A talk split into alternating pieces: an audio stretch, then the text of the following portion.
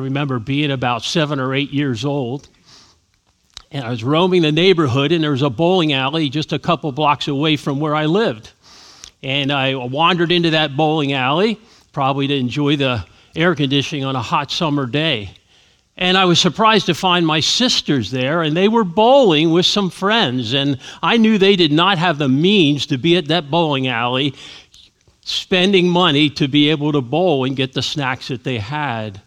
And so I investigated and I went to the, my two older sisters and said, You know, what's going on here? Where'd you get the money? And they didn't want to answer me. And finally I said, Well, I'm going home and I'm going to tell mom and dad, you got a lot of money that you're spending down here at the bowling alley. And then they had no choice. And so they let me in on the little secret. That was a big mistake and they told me that they had discovered the budget envelopes where my mom carefully budgeted the money for all the main expenses. And they told me what dresser drawer it was in at home. And I didn't know as a little guy really the value of the different increments of money, but I, money's money and, and brings you happiness, right? So, so I went home, and sure enough, I opened that dresser door, and, and there were those envelopes, and I just started pulling some money out of different different, different sections there and put them down in my jean pocket. And, and I was pretty sure at that point I was independently wealthy, that I was set for life. And so I made the two block walk to the corner store and I bought a few little treasures and, and bought some candy and still had a wad left. And, and I decided to celebrate the day before there had been a big rainstorm and it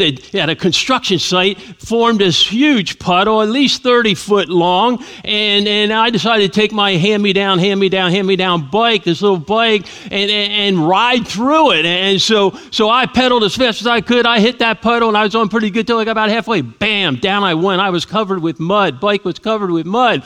So I made my way back home. My mom saw me coming through the back yard and she said, You use the cellar steps. You go right down to the basement. That's where the washer and dryer was. And you take your clothes off right there.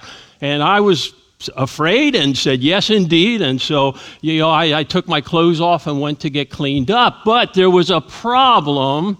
I forgot that I had my whole life savings in, in my pants pocket. And you know what moms do before they put something in the washer they check the pockets. Boy, was, was that a sad moment. and so when my dad got home, there was an investigation and he wanted to know where that money came from. I'm pretty sure he knew where that money came from. I had a pathetic story. I told him my best friend Roy and I were walking down the block, and a kid in front of us that we had never seen before, the money dropped out of his pocket. So we called out to him, Hey, your money dropped out of your pocket. But he started running fast, and we started running. He thought we were chasing him. We couldn't catch him. And so, so my dad said, I'm going to go down the block. And I'm going to talk to your friend Roy and just see what his story is. Oh my goodness. I could have just thrown up right then. I knew there was no hope, no phones to text. Hey, Roy, split half my money with you if. so my dad came back and he knew the story was going to be false. And boy, did I get some severe consequences, and my sisters. I think it was about 10 years till they talked to me again. we were banished to our separate rooms, not able to communicate with each other at all, though we cheated a little. Only were able to leave our rooms for one whole week to eat a meal or our meals and I can't remember. I need to call my sister and ask whether we were allowed to talk at meals. I kind of think we weren't, but I just remember that sick feeling, knowing I had been caught, that I had blown it big time.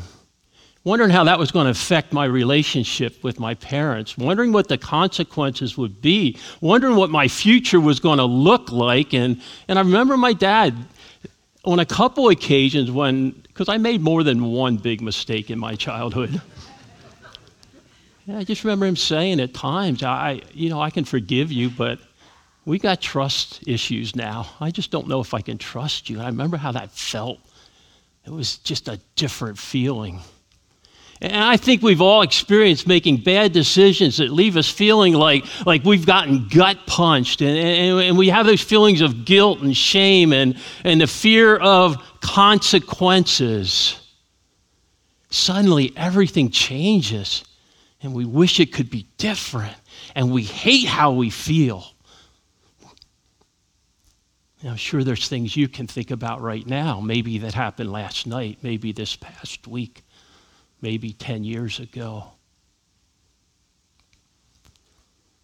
In eternity past, the Trinity the Father, Son, and Holy Spirit related to each other in perfect harmony. They, they had exactly the same values and purpose and mission, and they had this incredible, perfect relationship. And, and they hatched this plan to, to, to create the human race. And, and first they created Adam and then Eve, and, and Adam and Eve functioned in, in in perfect relationship in a perfect environment and, and they were surrounded by god's creation and beautiful animals big animals and the big animals didn't try to eat them which, which was really nice and, and, and weeds and thistles and thorns didn't invade their gardens. It was beautiful. And I, I, think that's what we all long for in our hearts. We, we desire a perfect love relationship and, and to be able to enjoy that relationship in a,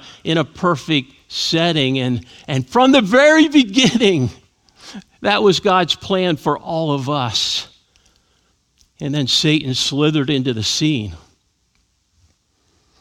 And he told a different story a twisted story.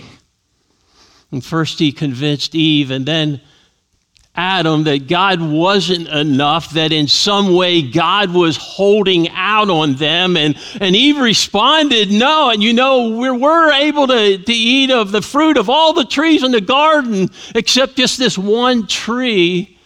And God made it clear don't eat, don't even touch it. If you do, you will die. And Satan counters in verse 4 and 5. You won't die, the serpent replied to the woman. God knows that your eyes will be open as soon as you eat it, and you will be like God, knowing both good and evil. And, and right then in their innocence, a, a perfect relationship, freedom, a clear conscience hung in the balance as Eve tried to process God's clear instruction and Satan's enticing spin on his truth. The woman was convinced. She saw that the tree was beautiful and its fruit looked delicious, and she wanted the wisdom it would give her. So she took some of the fruit and ate it. Then she gave some to her husband who was with her, and he ate it too. At that moment, their eyes were open and they were suddenly they suddenly felt shame at their nakedness. So they sewed fig leaves together to cover themselves. And we see here the worst decision of all time resulted in the most painful gut punch ever. ever. Everything changed. A wave of putrid sin washed over them, washed over all of God's creation. And for the first time, Adam and Eve felt shame. They felt guilt. They felt fear. And they hid from each other. Verse 8 When the cool evening breezes were blowing, the man and his wife heard the Lord God walking about in the garden. So they hid from the Lord God among the trees. Then the Lord called to the man, Where are you? He replied, I heard you walking in the garden, so I hid. I was afraid because I was naked. I don't think we can fully comprehend how devastated Adam and Eve were feeling in this moment. Like me and the lame story I told my father, they try to explain what went wrong. They try to shift the blame. First, Adam. He kind of throws God under the bus. It was the woman you gave me who gave me the fruit and I ate it. And then Eve, uh, you know, the, first, the devil made me do it kind of thought. The serpent deceived me. That's why I ate it. And, and this is what sin does to relationships. This is what sin has done to relationships that we're involved in, even today. What does sin do? We, we hide from each other, we hide from God.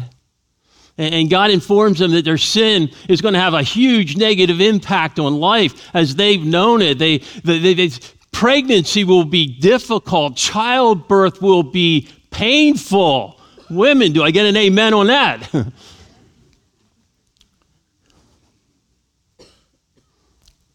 there would be strife in the relationship that they didn't know before.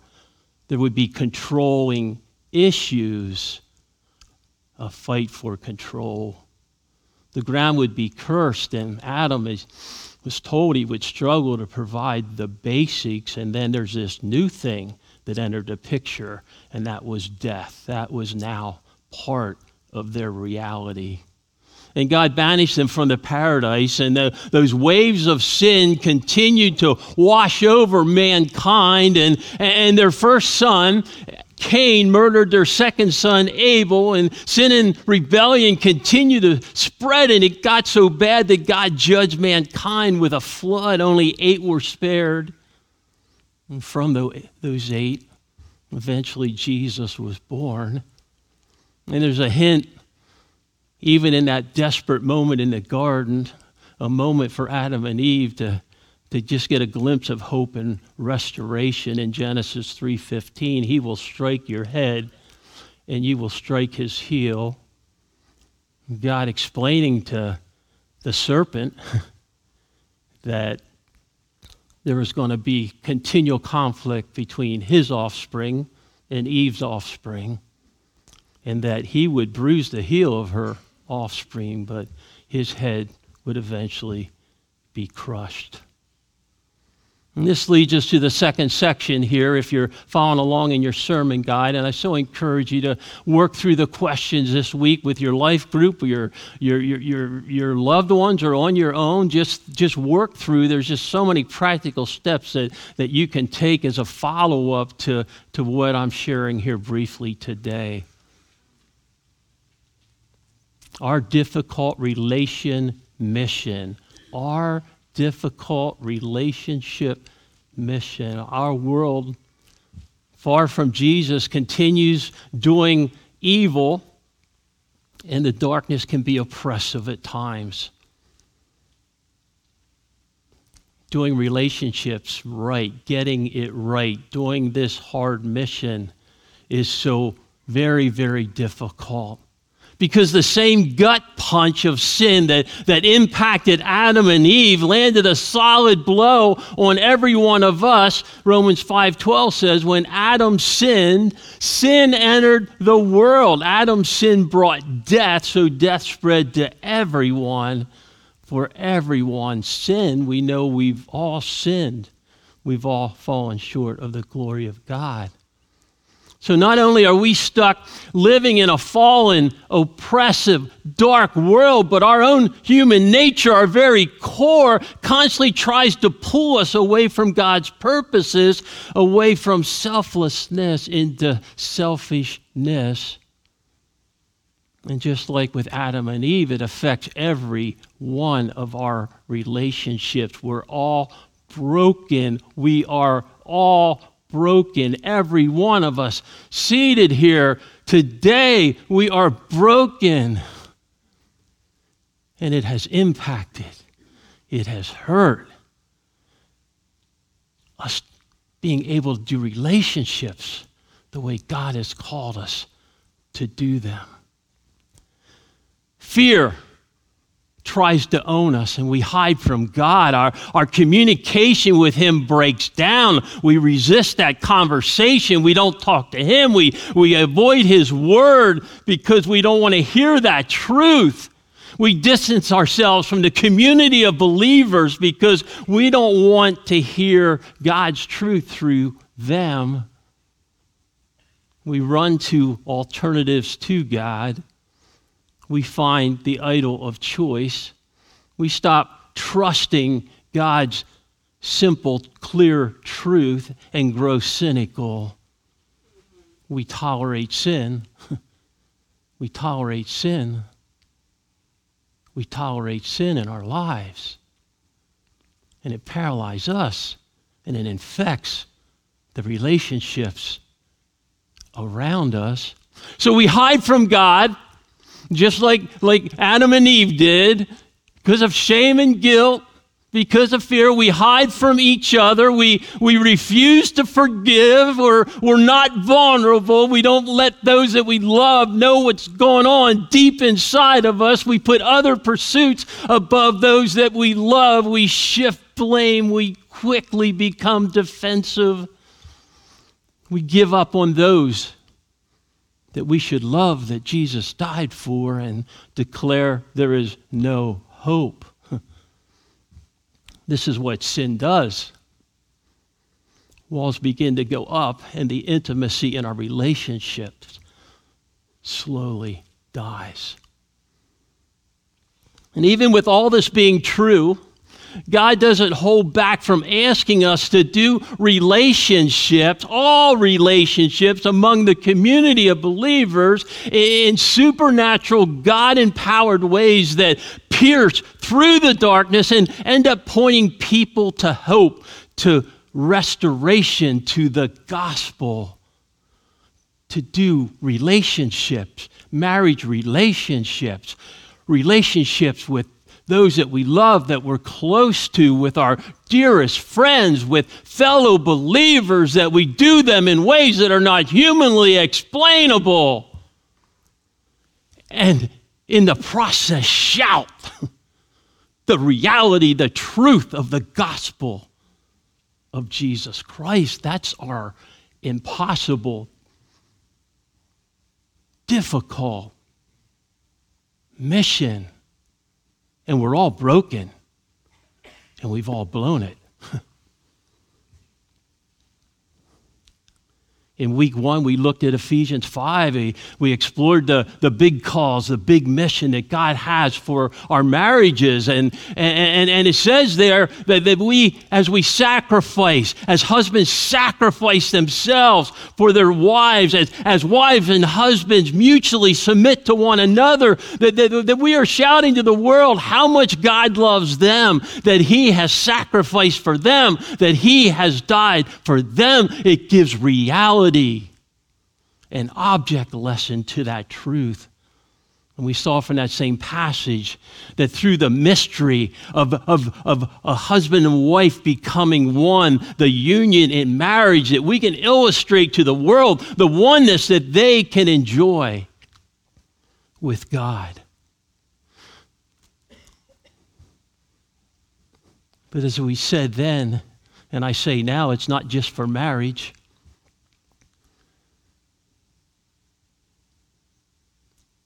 The community of believers. Are you a follower of Jesus? Have you placed your faith in Jesus? Have you trusted Him? Have you surrendered to Him? Are you on that mission to please Him, to follow Him? Are you a follower of Jesus? Then all of the relationships that you are involved in, that we are involved in, in the community of believers, should show such an incredible unity that everyone looking in says that makes no sense. That is unexplainable apart from something much greater than what we can produce. All our relationships should point to Jesus. In John chapter 17, starting at verse 20, Jesus says, I am praying not only for these disciples, but also for all who will believe in me through their message. I pray that they will all be one, just as you and I are one, as he's praying to his Father, as you are in me, Father, and I am in you. And may they be in us. so that the world, so that the world will believe that you sent me. That's a pretty big ask, a pretty big declaration that we're being called to declare through our relationships so that the world will believe that you sent me. I have given them the glory you gave me so that they may be one as we are one. I am in them. You are in me. May they experience such perfect unity perfect unity. May that be part of the reality of the community of believers, of those original disciples, those early Christians, and all who believe on Jesus because of their message. That's you and me. May we experience such perfect unity that the world will know that you sent me and that you love them as much as you love me. This is the big mission that every one of our relationships has been singled out to accomplish a unity in our relationships that shout to the world what? Jesus was sent from God that he was a son of God, that he was sent from God. He wasn't just a good man, he wasn't just a prophet, he was the son of God, sent from God. How we do relationships declares that truth. And that God loves them with the same love that he has for his son Jesus. The last section here I hope cries hope and restoration. Paradise restored. The book of Revelation, the, the, the, the, end of the story, we looked at the beginning of the story in Genesis, the, the end of the story in Revelation, it, it is filled with a lot about God's judgment against those who reject Him, but, but it's not the main theme. The end of the story takes us full circle from paradise lost to paradise restored. It, it's, about, it's about the revelation of Jesus Christ, it's about His coming glory. And because it's about Jesus and, and who he is and the coming glory and paradise restored, there's 14 big celebrations throughout this book of Revelation, the last chapter, the end of the story. And why not? Because we see salvation being fully realized. We see Satan and evil shut down forever. We see righteousness and justice prevail. Oh, how we would love to see righteousness and justice prevail in our experiences, in our world. We see love win, we see relationships restored. And the last of, of these 14 jubilant celebrations connects us to what is the culmination of human history as, as we know it today. It says in Revelation chapter 19, verse 7 let us be glad and rejoice, and let us give honor to God. And this is after a description of, a, of that 14th big celebration in heaven. For the time has come for the wedding feast of the Lamb, and his bride has prepared herself. You don't want to miss this wedding feast that centers on the Lamb, that's Jesus and on his bride. That's the church. We are the bride of Christ. It, this feast, this celebration that John's getting a glimpse into the future to see will usher in a whole new forever future, a future, a glorious future.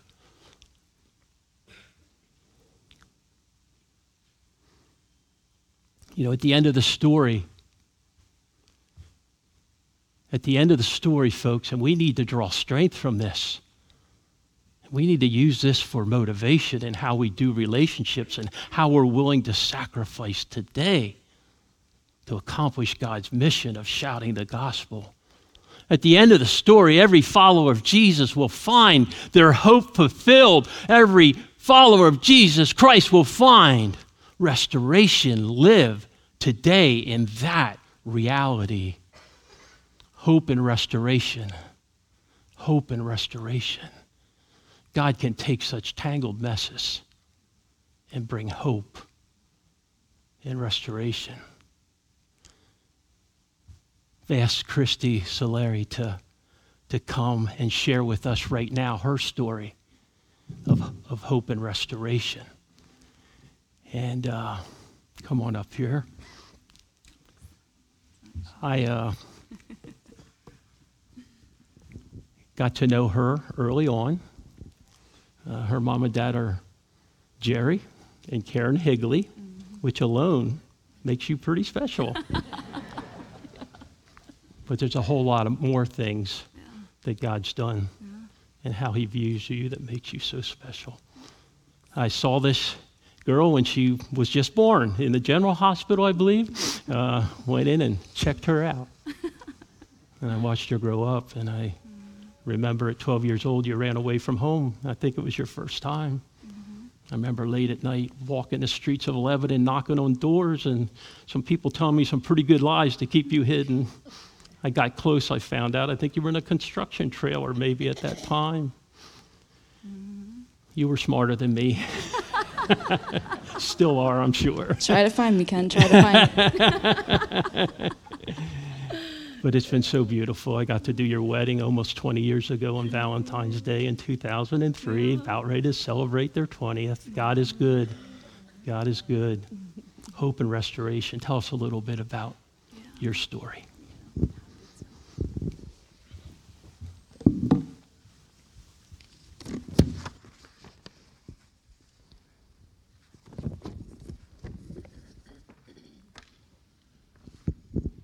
Hey, church. Thanks for having me. So, um, I grew up in a Christian home, obviously, right? You heard my, my, who my parents are, so you know that's going to be a true story. Um, and they were in ministry, right? So, so I was the oldest of three girls. I accepted Jesus at an early age. I knew him. I was on fire for God. I had a heart for people, and I wanted people to know Jesus. Um, and I wanted to be a light, and I wanted to be a difference maker. That that was ingrained in me from from an early age. And then I hit my teenage years, and and everything uh, changed. Those were really, really dark years. I think probably some of you may have walked with my family during those times, and they were filled with, with chaos and destruction. And it's where a large part of my, my testimony comes in. Um, so, kind of to summarize some of that, I think I'd say I just hardcore rebelled against everything that I knew. Um, I rebelled against my parents, I rebelled against God. And Satan really lied to me. He got a, a stronghold, a foothold in, in, my life. And, and we all know in here, right? It's his mission to kill, to kill, to steal, destroy. And that's what he did for, for a while.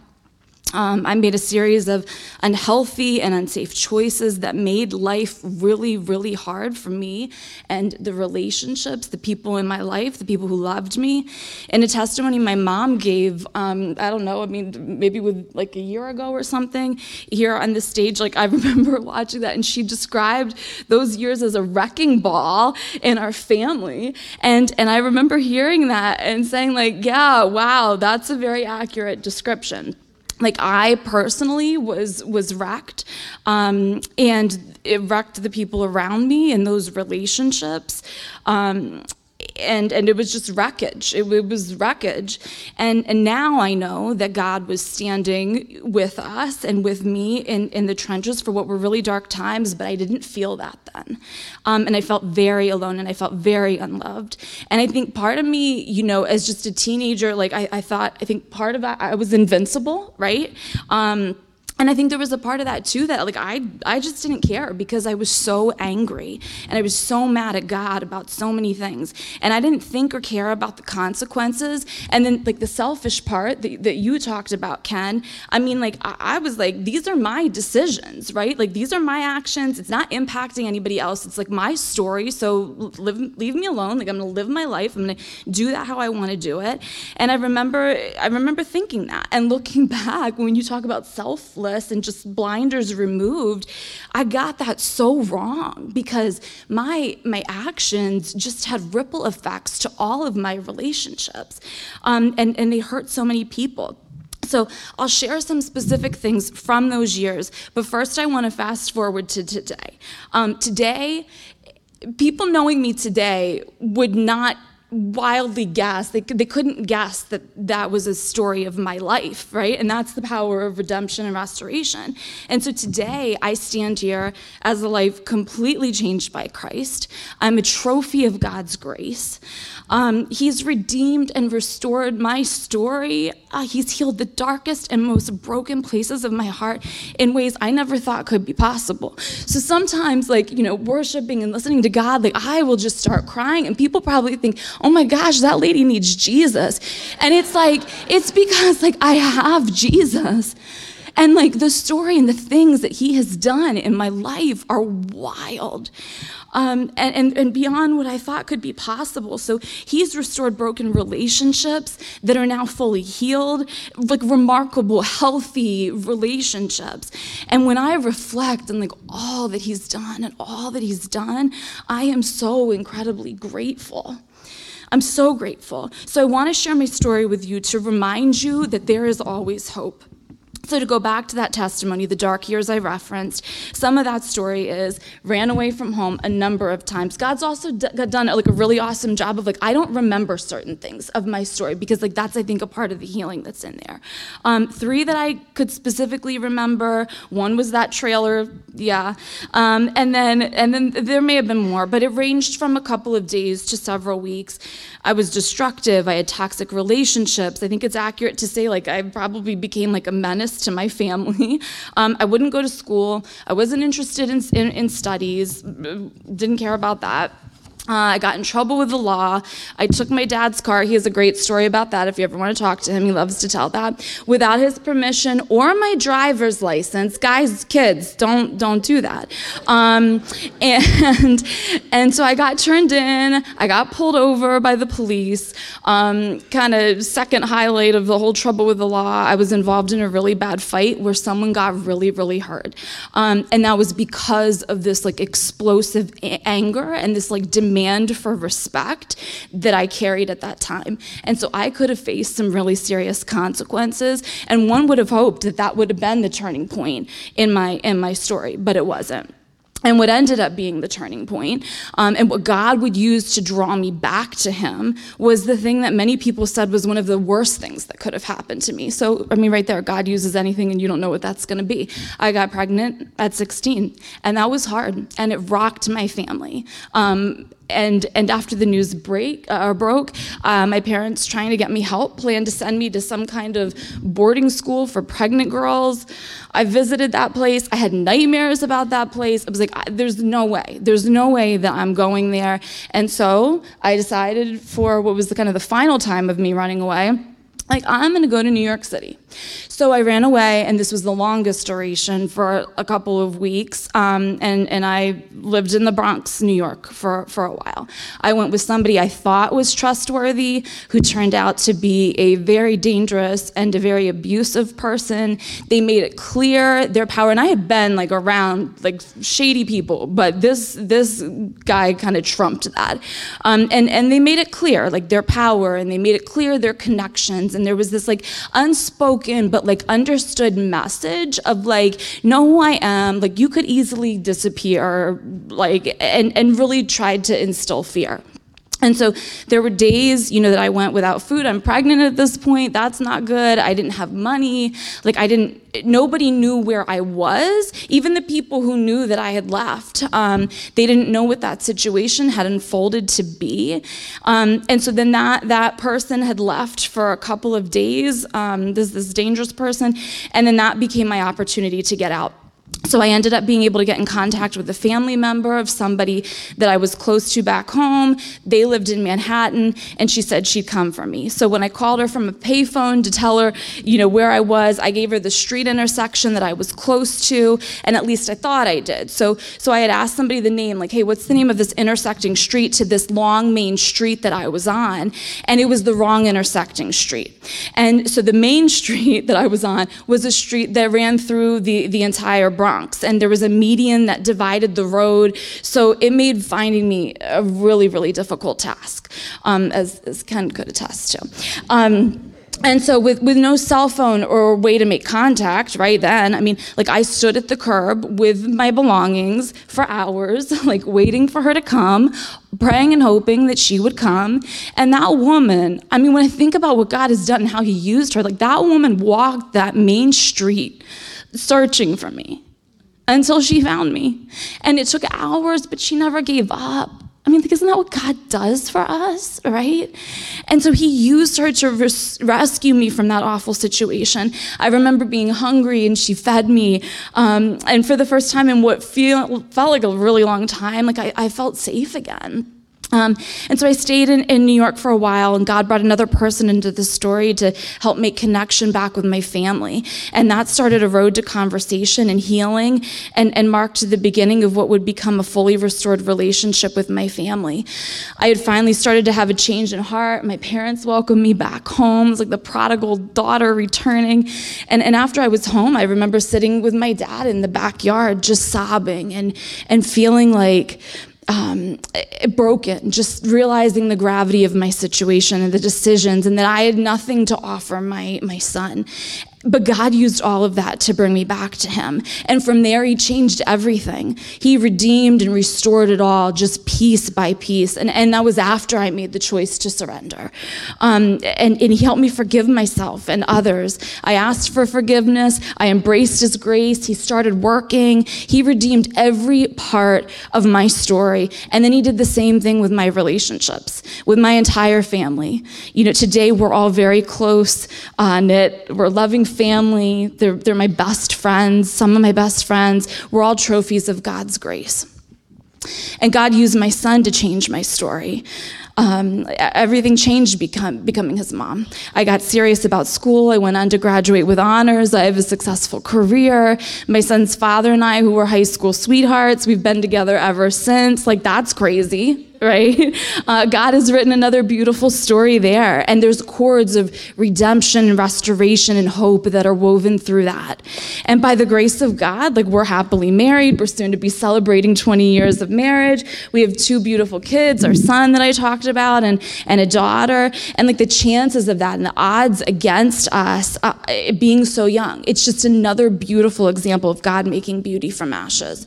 So, you know, that's like when they were like, give your testimony, I'm like, oh my gosh, like I could be here for days, right? Like so a high level. But but I want to close with one of the things that I said earlier. Like I shared my story to remind you that there is always hope. There's always hope. Um, and hope because God can do anything. He's the God of miracles, and He's a waymaker. Nothing is too hard for Him. So whatever you're going through, don't give up. Don't lose the faith, and also don't put God in a box on on the limits and give Him limits on what you think He can do and how He might choose to restore you or relationships in your life. No one is ever too far gone from God's reach. There's nothing that God can't redeem and restore. Jesus' blood shed on the cross for our sin, it covers it all. It covers it all. Everything. It covers it all. Um, he loves you, each one of us, unconditionally, and despite the darkest parts of our story. He writes incredible stories that become testimonies that then he uses for his kingdom and his glory because he uses it all. He uses it all, every part of our story, and He makes beauty from ashes. So I'm just praying that those are truths that speak to your hearts today, whether that's for your own personal story or if it's for someone that you know. Either way, just know that God isn't done writing your story, those stories right he write he just will continue to write to write those stories put your eyes on jesus and just prayerly, prayerfully surrender um, and have faith in the waiting so that's my message. Thanks for having me.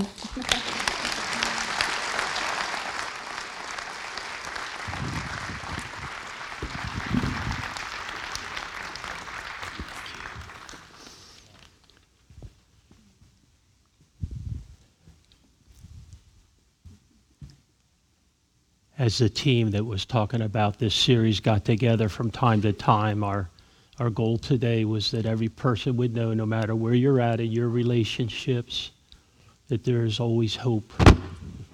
And there's always redemption, there's always restoration. We are the bride of Christ. It says in Revelation 19:8, the bride she has been given the finest of pure white linen to wear because of Jesus, because of his shed blood.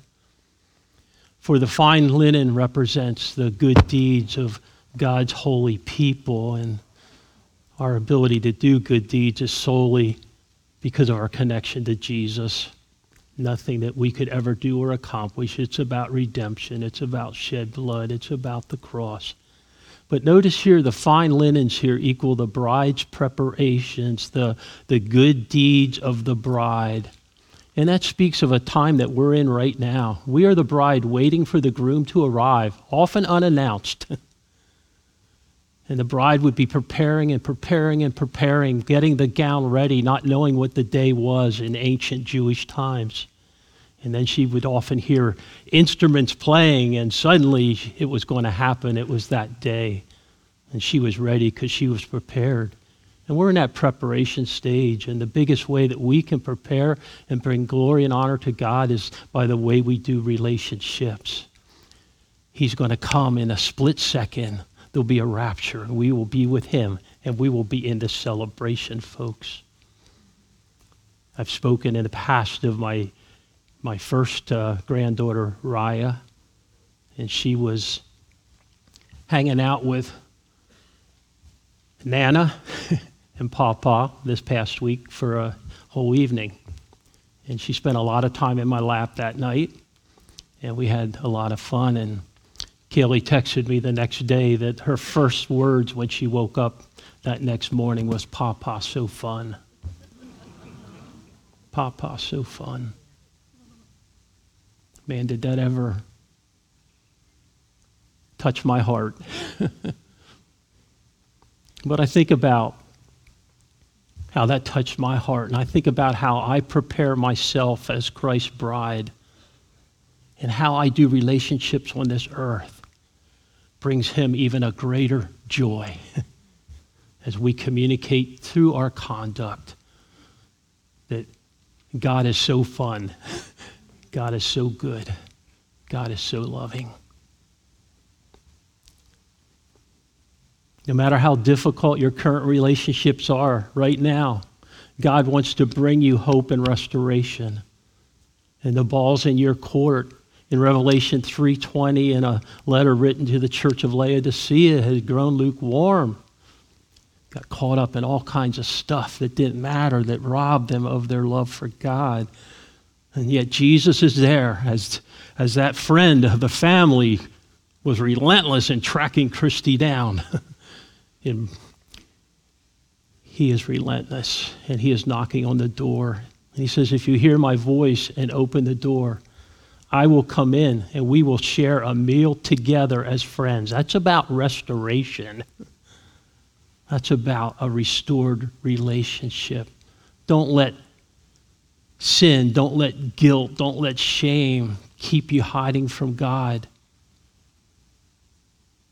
and from those that you love. To close off today, I want you to be thinking through two statements. The first one is, and are you ready to declare, I will not hide from God? I will not hide from God, no matter how broken things are. I will run to Him to receive forgiveness, to allow Him to restore me. Are you ready to say that to God today, even in the midst of a very difficult relationship? I will not hide from God. Can we say that together? I will not hide from God. And the second declaration, the ball's in our court. Jesus is knocking. he wants to restore. and we need to declare, I will not hide from those I love. I will share my heart with them. I will have the hard talks. And as I do, intimacy will grow. I will not hide from those I love. Let's say that together. I will not hide from those I love. We can't do that on our own. In Romans 8, verse 11, Pastor Darrell shared from this passage last week. The same Spirit of God that raised Jesus from the dead lives in you. And it's in the power of God that we invite Jesus in and allow him to bring hope and restoration. Will we do that together? I'm going to ask us to stand and ask Daryl to come up. Daryl's done such a beautiful job of leading a small team through this series. And uh, he's just going to pray uh, over us. Let's stand together uh, just to bring this to a conclusion. Let's pray, church. God, you are an amazing God who began everything perfect. And even though sin entered the world, you're all about restoration. Lord, you want us to be in a relationship with you and have healthy relationships with others. So, God, we will choose to say that we will not hide from you.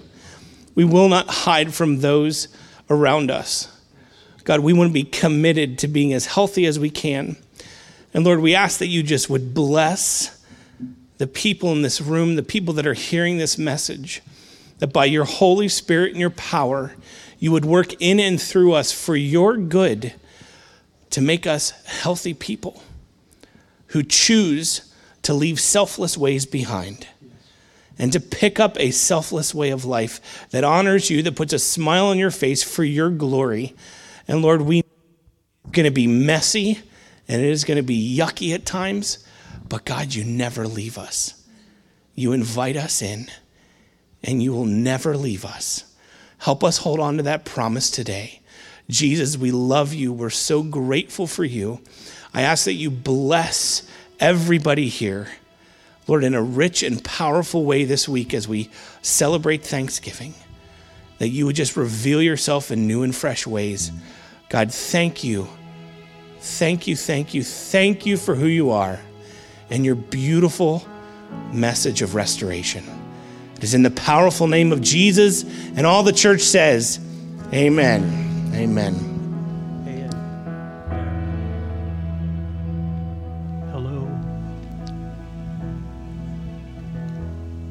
If you told God today, I will not hide from you and I'm going to stop hiding from those that I love. It's going to be a very difficult journey. Please enlist the help of Christians that can come alongside of you. Don't try to do this on your own. And now, Daryl and I would love to just together wish you happy Thanksgiving. God bless you.